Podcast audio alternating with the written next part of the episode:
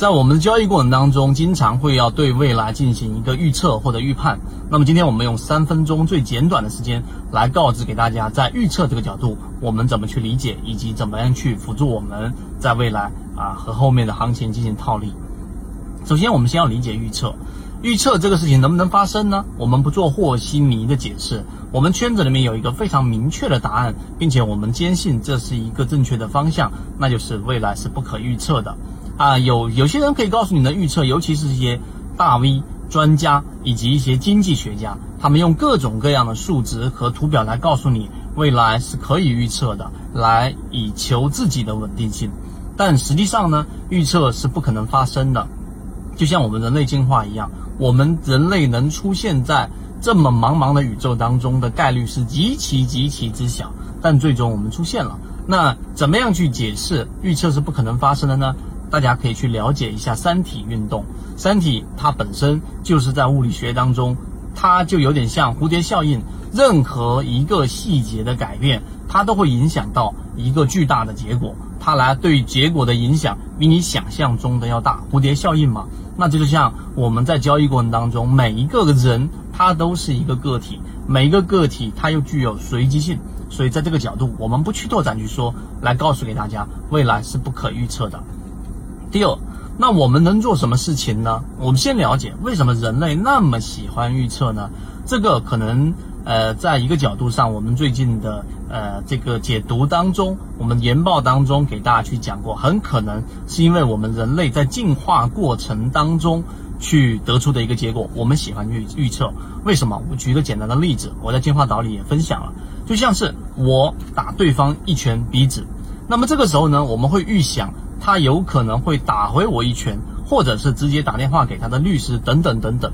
那在我们的进化过程当中，人在出去打猎的时候，经常要做一些预测和预判和想象可能发生的情况。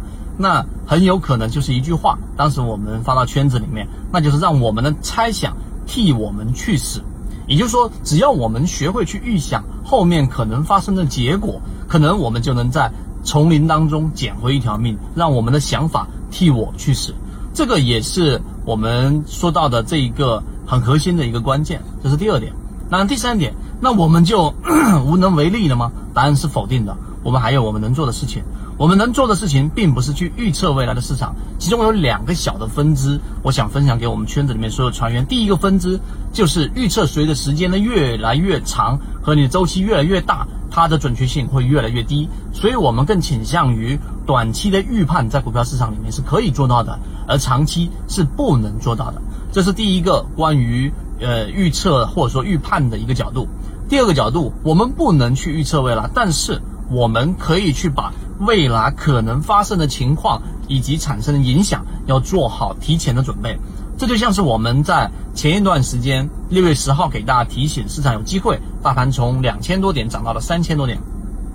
到现在，我们提醒大家，这一波行情流动资金的翻绿流出，市场缩量，市场存在的风险比我们想象中的要更大。所以很多人都已经在圈子里面进化到得到讯息之后，把仓位给清下来了。还有一位我们传言说，有史以来他现在是空仓，有史以来最轻松的一次空仓。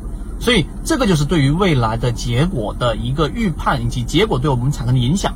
它如果是灭顶之灾，那么我们就要规避它。所以，对于预测和预判，我们有更多的这一个理解，但所有的理解最终都归结于我们的实战。那这个就是今天我们要分享给大家的关于预测的一个内容。好，今天我就讲那么多，更多关于我们说预测和预判在模式当中的应用，欢迎找到我们的管理老师获取完整版的视频。好，各位再见。